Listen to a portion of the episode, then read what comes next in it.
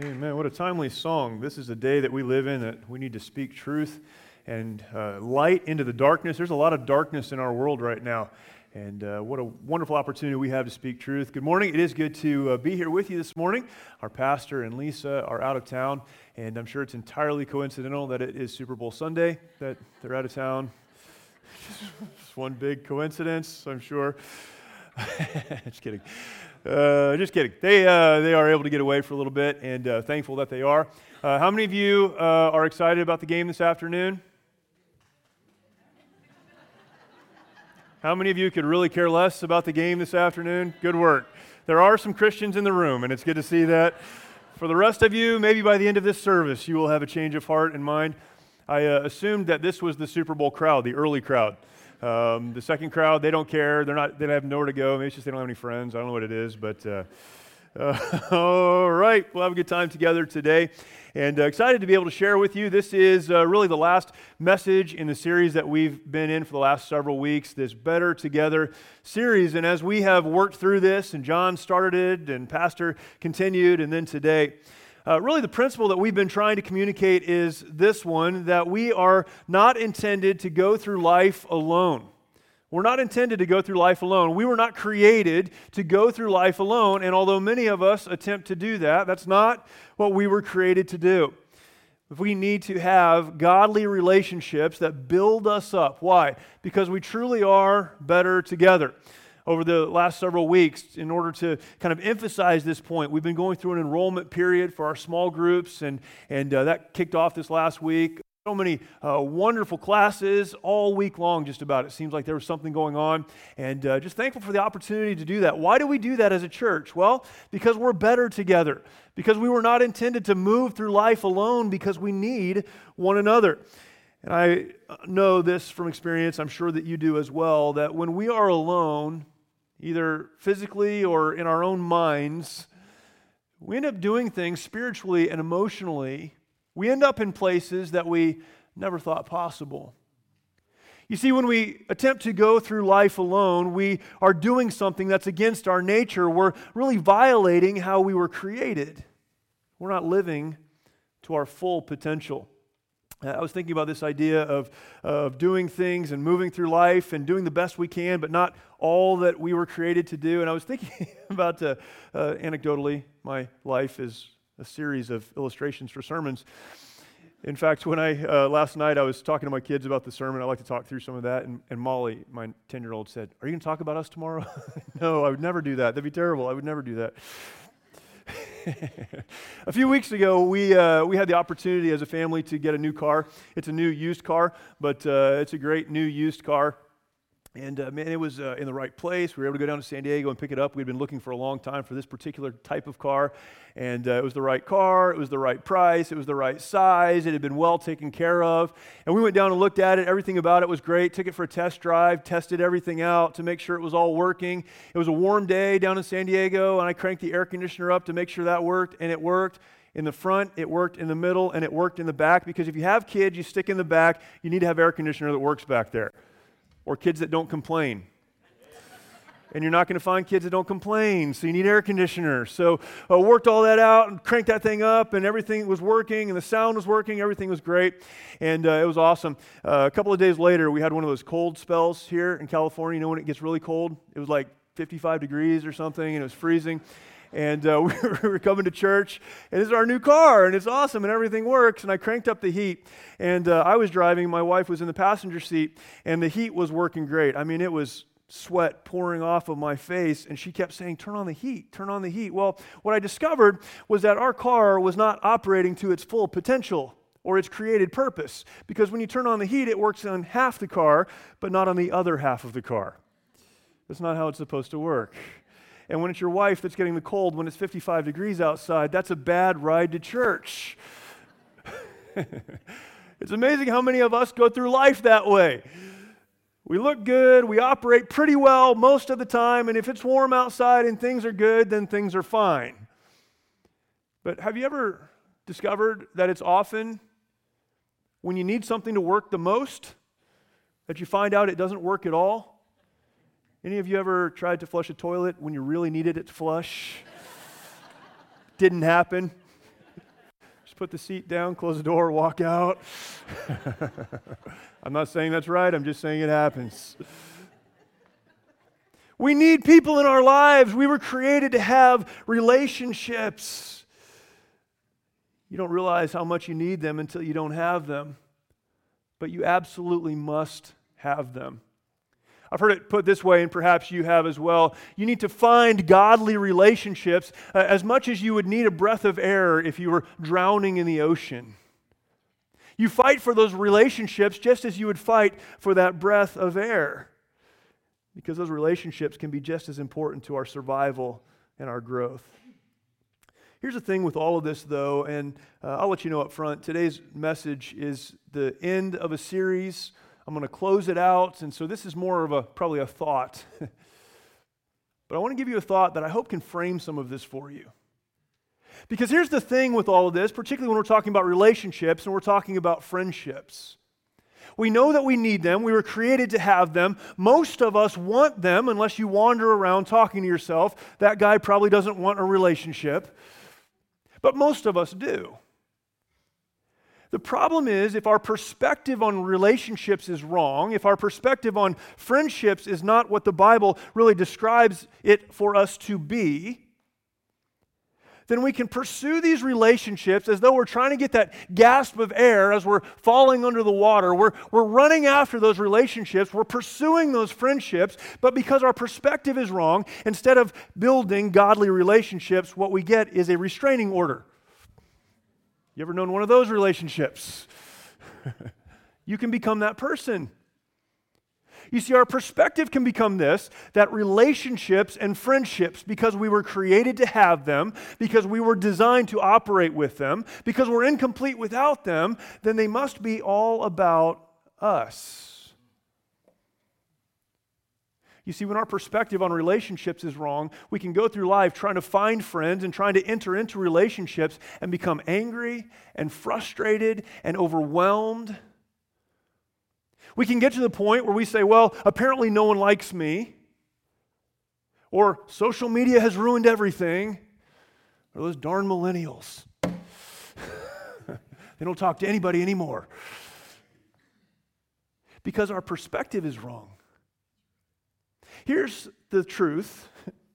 We need people to keep us accountable. We need people to keep us in line. We need that iron that sharpens iron. We need those relationships and we need those friends. But in a counterintuitive type of way, if that's what you need, then you need to stop trying to find it. Now, I'll say something up front that I can't fully develop this morning because of time. But here, here it is. If you need a counselor, if you need someone to help you work through a time in your life, uh, something that you're dealing with, then you need to find a counselor. Often, what we do is we say we're trying to find a friend when what we're really trying to do is find a counselor. If you need someone to help you work through a time in your life, then find someone who's qualified to do that. And friends can certainly be counselors. But if you need someone in your life and you want to have the type of relationship that will make you all that God wants you to be, here's what you need to do you need to be the one instead of living your life to find the one. It's different, isn't it? it seems backwards, it, it doesn't make sense. Developing healthy, wholesome, deep relationships is not about finding someone who can meet your needs. It is about understanding the goal of meaningful relationships. I wrote this down because it's just too important to, to mess up. The goal of godly, meaningful relationships is to invest in the lives of others so that they can be complete. I'll say it again, it's, it's important. We can't miss this. The goal of godly, meaningful relationships is to invest in the lives of others so that they can be complete, so that they can be all that God created them to be.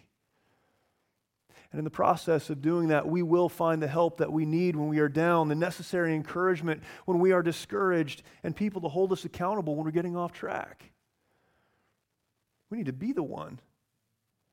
You see, I believe this all comes down to a shift in how we look at relationships in our lives. As we talk about that, it's, it's neat to say it. the question is, how do we do it? I want to give you some thoughts this morning, and again, Uh, this is not very deep, but I believe can be helpful. I want to look at a story of friendship in the Bible, and to me, this is one of the great friendship stories in all of the Bible. Now, it may not be considered a great friendship story, but I, I don't know that we can find a better one. It's the story of the friendship between two men in the New Testament, Paul and Barnabas. We've spent a lot of time in the book of Acts over the last several weeks, and we've looked at both Paul and Barnabas and their relationships with each other and their relationships with others.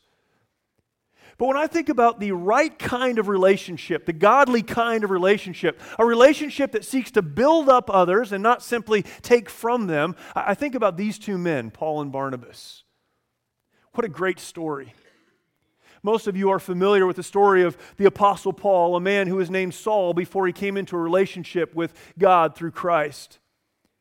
But for those of you that aren't familiar, we could go back to the book of Acts, chapter 7, and we see at the end of Acts, chapter 7, the first Christian martyr, Stephen, he's being stoned to death, and there was a man standing there by the name of Saul. Saul was a religious leader. He was a Pharisee. He was one who did everything that he could. He lived his life to persecute those that they called of the way, those who believed Jesus is the Messiah. He lived his life to find them. He lived his life to persecute them. He would tear families apart and do all that he could to, to squash what he considered a cult. We go into chapter 9 and we find that this same Paul traveling to a place where he could persecute believers, persecute Christians, has an unbelievable encounter with God. Jesus Christ appears to him and has a conversation with him. Not one of those weird in the middle of the night conversations, but a real conversation. This wasn't a dream. This wasn't made up. This wasn't something uh, that he encountered because of something he ate. This was real. Jesus came to him and he, he asked him a question. He said, he said, Saul, why are you persecuting me? And then he made a statement. He said, It's hard for you to kick against the pricks. Uh, apparently, the Apostle Paul, Saul at the time, was undergoing tremendous uh, conviction in his own heart. And what a great testimony. As he ran around trying to persecute Christians and tear apart families that believed Jesus is the Messiah, instead of destroying them, what was being destroyed was his conviction that they were wrong. He saw how they lived and he saw how they died. And the Holy Spirit of God broke his heart. And Jesus looked at him and said, You know you're under conviction. I know you're under conviction. Why do you keep pushing back on what you know is true? Paul had a conversion that day, and it was a miraculous conversion. It was an amazing conversion. You could go through the rest of the story in Acts chapter 9. It was pretty incredible. But Paul, now having seen the truth and understood the truth, having given his life to God through Christ, accepting that Jesus is the Messiah, that he's sinful, that Jesus died on the cross for his sins, that because he's God, even though he's placed in the tomb, he rose again three days later. The Apostle Paul now, he, he put his arms around that truth and he was excited about that truth and he did what he should have done. He ran to find people that could encourage him in his newfound faith. Now, here's a great truth for the person who has recently put their faith in Christ, the very best thing you can do is find a church home, a group of believers who can come around you and love you and encourage you and disciple you and equip you to grow in this relationship. That's what Paul did. Only here's the thing it wasn't that long ago like a couple of verses ago, that he was killing these same people. He was persecuting these same people. He was running after these same people. He was not an unknown when he came to them. He came to them and said, Hey, guys, things have changed. I realized yesterday I said some things. like conversations I have with my wife, right? I realized yesterday I said some things I shouldn't have said, but let's just forget about that and move on they weren't able to forget about it and move on. He went to them for encouragement and he went to them to tell them what God had done in their lives, and I think they were just afraid. Look in your Bibles, if you would, to Acts chapter 9. This is so rich, there's so much here. I'll read a few verses to you, though, and If this is not a picture of what friendship should look like in the Bible, there's probably not one in the Bible. Acts chapter 9 and verse 26. And when Saul, again, this is Paul before he became the Apostle Paul, or before he was named Paul. And when Saul was come to Jerusalem, he essayed to join himself to the disciples. But they were all afraid of him and believed not that he was a disciple. And they had good reason for it. Now, we can be critical of these guys, but they had very good reason to believe he was just trying to get in to, to cause more problems. Verse 27 But Barnabas took him. Barnabas, again, we could spend a lot of time talking about Barnabas. Barnabas was a leader in the early church. He was a Christian and he had a reputation for being kind and compassionate and caring and gracious. The Bible tells us that he sold much of what he had to make sure that those disciples, those followers of Christ who were away from home, living in Jerusalem, would be taken care of. He was a man that loved people and went out of his way to demonstrate that. The disciples weren't too sure about Saul, so Barnabas, this leader of the church, went to find out what was going on. Look at this. But Barnabas took him and brought him to the apostles and declared unto them how he had seen the Lord in the way, and that he had spoken to him, and how he had preached boldly at Damascus in the name of Jesus, and he was with them coming in and going out at Jerusalem. And he spake boldly in the name of the Lord Jesus and disputed against the Grecians, but they went about to slay him, which when the brethren knew, they brought him down to Caesarea and sent him forth to Tarsus. Then had the churches rest throughout all Judea and Galilee and Samaria and were edified. And walking in the fear of the Lord and in the comfort of the Holy Ghost were multiplied. Saul accepts Christ as his Savior. He begins living a life devoted to Almighty God. He does some things, he has some experiences, and now he's trying to join himself to the church, if you will, and the church is afraid of him. But a man steps into his life introduces him to the church, vouches for him, and opens up a door of opportunity for him to continue his ministry. We're going to walk through this a little bit, but we see the first thing this morning. If you want to have godly relationships, if you want to be the kind of friend and have the kind of friendships that the Bible uh, really outlines for us, if you want to experience this better together kind of life, the first thing you need to do is engage. Engage. Now, here's what a lot of us do. We're struggling in our lives, we're having a hard time, something overwhelming has come in, and we sit somewhere, maybe holding our phone in our hands, waiting for someone to call. Now, that someone doesn't know we're having a problem, but it is their responsibility to call us. Or we're walking a difficult path in our lives and things are becoming harder and harder and harder, and we're waiting for someone to run in and take care of us. And our whole framework for friendship is who's out there that will take care of me when I need help.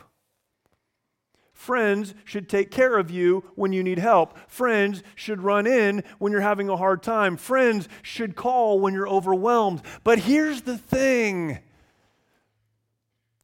Instead of waiting for people to engage you, you need to go out and engage them. Barnabas didn't wait for Paul to come find him. I don't know that Paul knew who Barnabas was, maybe by reputation. Paul went and found Barnabas, and Paul talked, or Paul, Barnabas went to Paul, and Paul uh, and Barnabas talked, and Barnabas understood who he was, and Barnabas then took him to a place where God could use him. Barnabas went and found him. He engaged Paul. You need to go and find those. You need to be the one. You need to engage others who need you to be what they need in their lives. We could go over to Acts chapter 11 and verse 25. A lot happens between chapter 9 of Acts and the end of chapter 11 of Acts. Uh, again, I'd encourage you to read all of it, and I don't even fully understand all of it, but there was a period of time where Paul was gone. He was off the scene. The church continued to grow and things continued to happen. The church now gathers resources for believers who didn't have all that they needed. They put it in the hands of Barnabas and said, Go deliver this to the Christians that need it. Verse 25 of Acts chapter 11. Then departed Barnabas to Tarsus for to seek Saul. And when he had found him, he brought him unto Antioch. And it came to pass that a whole year they assembled themselves with the church and taught much people. And the disciples were called Christians first in Antioch. In Acts chapter 9, Barnabas went and found Paul. He engaged him when he needed him. In Acts chapter 11, Barnabas went and found Paul. He engaged him when he needed him. Two times, Barnabas went and found Paul, expecting, get this one, nothing in return. The relationship between Barnabas and Paul was not a relationship predicated on what can Paul do for me. Now, we look backwards and we understand who Paul was and all that he accomplished and everything that happened in his life and, and what he means to the church even today. We understand all of that. But at this moment in time, this period of history, Barnabas had no idea who Paul would become only what he was a guy who once persecuted the church, who once chased down believers, and now had a testimony of salvation. He wasn't waiting for a friend, he was engaging one who needed a friend. Proverbs 18 and verse 24 says it this way A man that hath friends must show himself friendly. But then it goes on and says, And there is a friend that sticketh closer than a brother. That's interesting. We jump back one chapter, Proverbs 17, verse 17. A friend loveth at all times, and a brother is born for adversity. Again, when I think of friend, I think of someone who runs in when I need help, who encourages me when I'm down, who, who keeps me on track when I'm getting off a little bit. But the Bible here in Proverbs describes a friend as someone that's doing. Jesus is always our example. In every area of our life, Jesus should always be our example.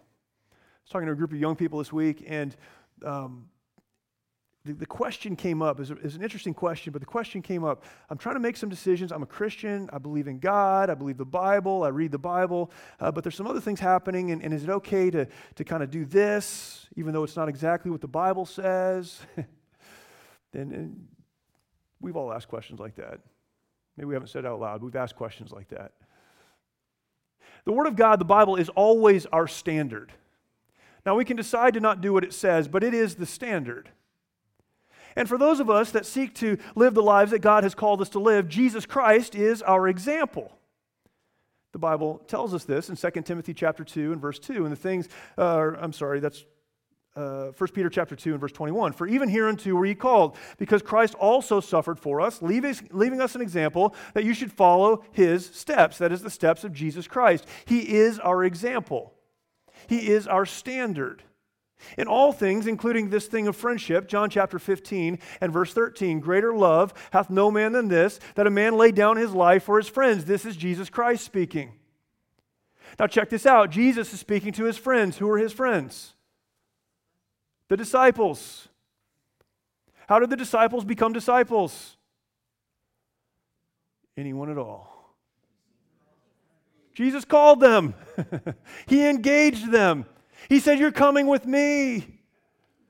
And then he looked at him and said, Look, I'm your friend and you're my friend. And there were a lot of things that had to happen before they fully understood that. But he said, As your friend, I want you to understand something. A friend is someone that is willing to lay down his life for his friends, and then Jesus would do it.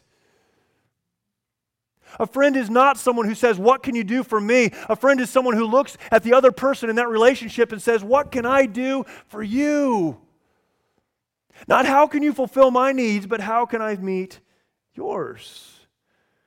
It's all about what others need instead of looking for those that are exactly what we need. Barnabas was a man who understood this principle of engaging, going out and finding friends, being a friend. There's a second part to this, though, and man, this is so important. If you want to be a godly friend, if you want to have godly relationships, if you want to experience this better together type of life, you not only need to engage, but there needs to be a goal. And the goal with engagement is to equip. That's our second point this morning to equip. I picture Paul and Barnabas traveling, and they walked a lot. They spent so much time talking. They would come to the end of a day, I'm sure, and find a place to rest that night and get up and do it again the next day. Early on in the discussions, we find words like this Barnabas and Paul, and Barnabas and Paul, and Barnabas and Paul. Eventually, it would become Paul and Barnabas, and that's how we typically refer to them. But as their relationship began and as it grew, it was Barnabas and Paul. And I can imagine Paul, who had an inquisitive mind and who had seen so much and understood things so deeply, the questions he would have asked of Barnabas. And the equipping work that Barnabas did in the life of Paul. You see, the goal of a friendship should be this we engage a person who needs a friend. And we then equip them to do all that God has called them to do. The apostle Paul, this was so meaningful to him. He said to a young pastor in 2 Timothy chapter 2 and verse 2, "And the things that thou hast heard of me among many witnesses, the same commit thou to faithful men who shall be able to teach others also."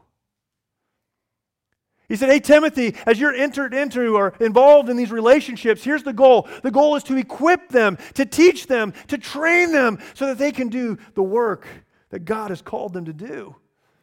Acts chapter 20 to me is one of the great chapters in all of the book of Acts. There's so much truth there and so much uh, doctrine there. But Paul says this in verse 26 Wherefore, he's speaking to a group of pastors. Wherefore, I take you to record this day that I am pure from the blood of all men. Verse 27 For I have not shunned to declare unto you all the counsel of God. And then that great verse 28 Take heed therefore unto yourselves and to all the flock over the which the Holy Ghost hath made you overseers, to feed the church of God, which he hath purchased with his own blood. Here's what Paul said. He's looking at a group of pastors, a group of church leaders. He's getting ready to lead, and he says, Here's the thing, guys. Here's what you need to understand. And, you, can, you can think back and you can remember this. I have not held back anything from you. I've taught you, and I've trained you, and I've equipped you. Now, as I leave, here's what you need to do go and equip and train and teach the church. It was just part of who Paul was this equipping ministry. Where did that come from? The Holy Spirit in him, certainly. An understanding that he wouldn't be around forever and that someone needed to carry the torch forward. But I can't help but believe that the Apostle Paul, as he's doing this equipping work, as he's saying to young Timothy, train others, as, as he's saying to, to church leaders, train others, as he writes more books in the New Testament than any other author. As he establishes the doctrinal principles upon which the church was established. As he, he writes that great apologetic book for the gospel and helps us to understand all that the gospel is. He left behind more than any other man. How did he do that? Because he was involved in equipping the saints for the work of the ministry. Why? Because that's the goal in relationships. Relationships are really about stewardship. They're about stewardship. You can call, you can write, you invest, you seek out. Why? Because it's about making others better. Now, there's a fear that comes with this, and, and the fear is this if I do that, I'll always be giving and never receive. And I'll tell you this, and I can certainly acknowledge that not all relationships are created equal.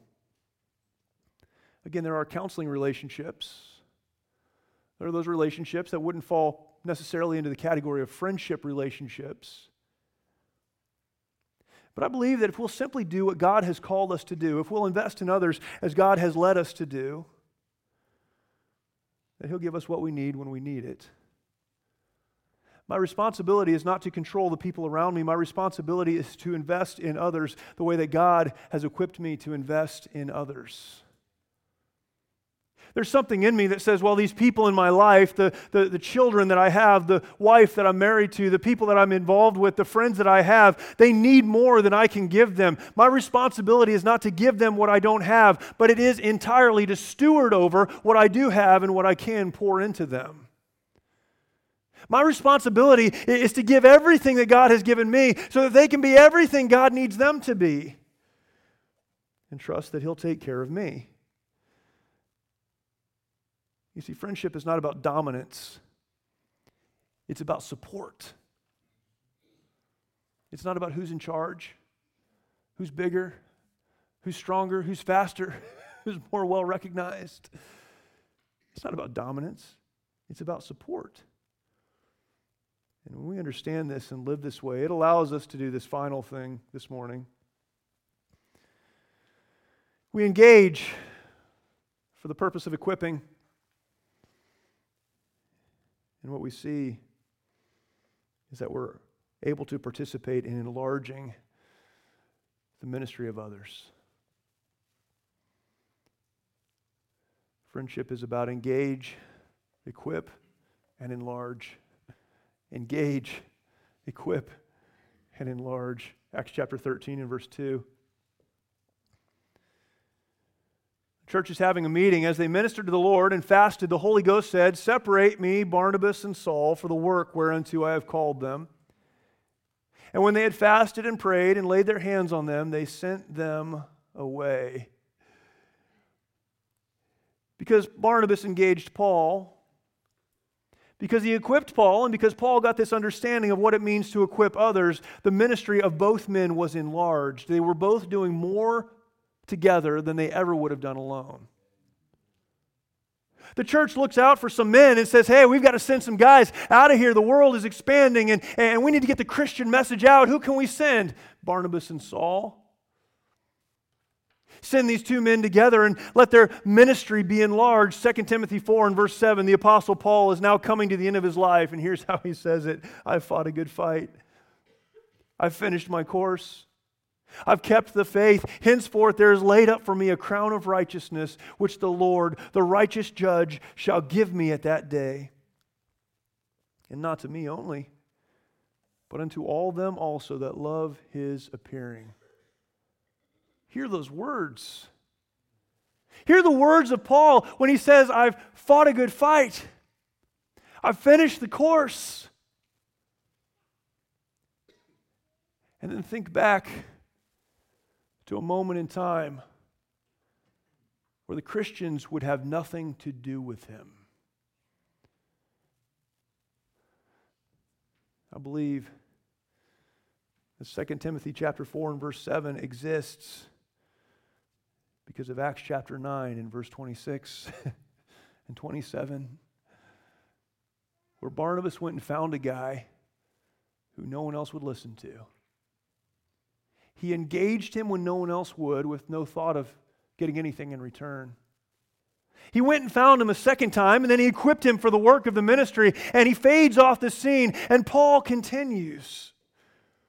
He comes to the point in his life where he says, I've done everything God has set before me.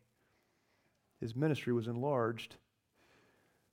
God used Barnabas as the human to equip and train Paul for perhaps the most impactful ministry in Christian history.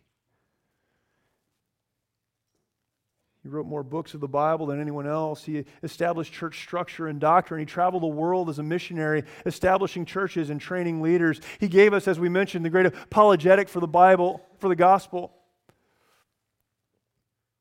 I often say that because of the work of the Apostle Paul, we can trace our Christian heritage back to him those first century believers.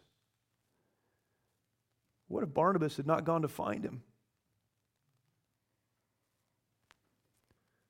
I also believe that God is bigger than any one person. but I also know that Barnabas is the one that God used, and therefore is the one that we can really trace our heritage back to. You see, Barnabas used his gifts we can't do everything, but we can do everything we are gifted by God to do. I'm not called to be someone else, but I am called and required to be what God made me to be. Paul expanded Barnabas' ministry and they made each other better. What biblical relationships do. Listen to me.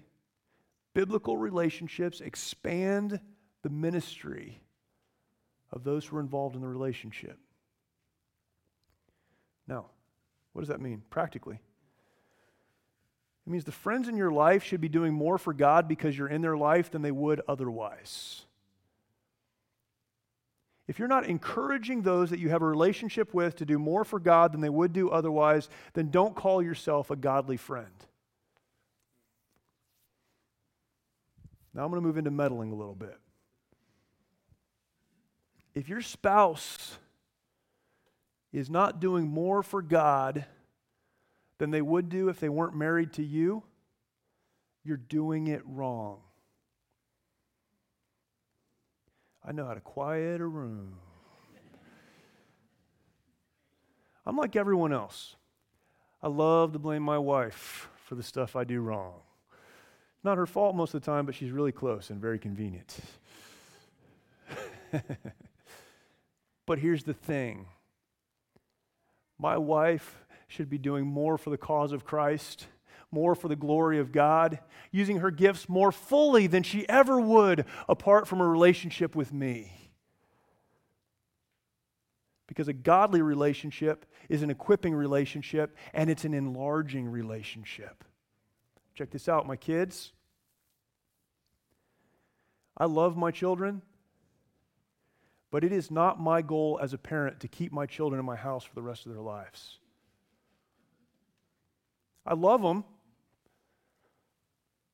I, like having them around. I enjoy spending time with them. But my kids should do more in their lives for the glory of God, using their gifts for the benefit of others and His glory than they would have if I wasn't their dad. I want to be the friend of my children, but more than them liking me, I want them to go further than me. I want them to do stuff that I could never possibly do. Why? Because a relationship that is a godly one based on the Word of God is an engaging relationship, it's an equipping relationship, and it is an enlarging relationship. It's me saying, I'm going to find some people that I know God can use. And I'm going to use whatever I have, whatever that is. to equip them to the extent that I can so they can fully be all that God created them to be. Their ministry will be greater than it would be otherwise because I was in their lives. I've been thinking on this, uh, this legacy thing and, and what I'm going to leave behind. And, you know, pastors talked about uh, journaling and, and putting down kind of your life mission statement and purpose statement and those things. They're so important. If you haven't done that, you need to do that. And I, have thought a lot about that. And for me, here, here's what I've concluded.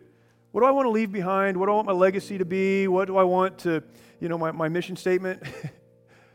I want people and organizations to be better than they would be had I not been a part of them. That's it. I need people to lift me up. I need people to encourage me. I need people to keep me on track. But I, I need to have people that I'm investing in and I'm equipping for the work and I'm, I'm getting behind them so their, their ministry can be enlarged. What about you? No friendship in the world is without conflict. And this is, a, a, again, an interesting thing about Barnabas and Paul. They had a time of conflict in the relationship. They saw ministry a little bit different and they parted ways, but we see throughout the New Testament that their lives would intersect again and again. They were still friends, their ministries were still going forward for God. They had encouraged one another and were involved in things they would not have been otherwise.